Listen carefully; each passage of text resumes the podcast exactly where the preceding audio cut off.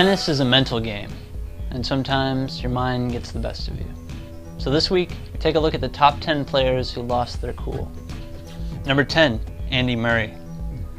This Brit's flubs are often the result of mental fatigue. Get cool, Andy. Number 9, Kristof Vliegen. This Belgian literally broke the head off the stick of his racket at a match in Monte Carlo. Number 8, Martina Hingis. Letting the French Open of 1999 slip away, she was the least cool one there.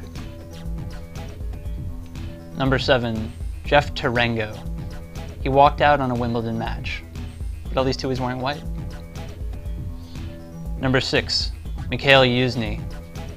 He hit himself in the face with a racket so hard that there was blood dripping down his face. Number 5, Fernando Gonzalez. When you get angry at Roger Federer, everyone knows about it. Number 4, Serena Williams. You saw it yourself. Turn around if you're walking down the same hall. Number 3, Marat Safin. Seems like he's broken a racket at every tournament. Impressive. Number 2, Andy Roddick. This American whiner knows a thing or two about not getting his way through words. Number 1, John McEnroe, the godfather of complaining. You can't be serious that he would be ranked anything else. Thanks for watching. We'd love to hear what you have to say. Leave your comment below on who you think should get the honorable mention for Best Tantrum.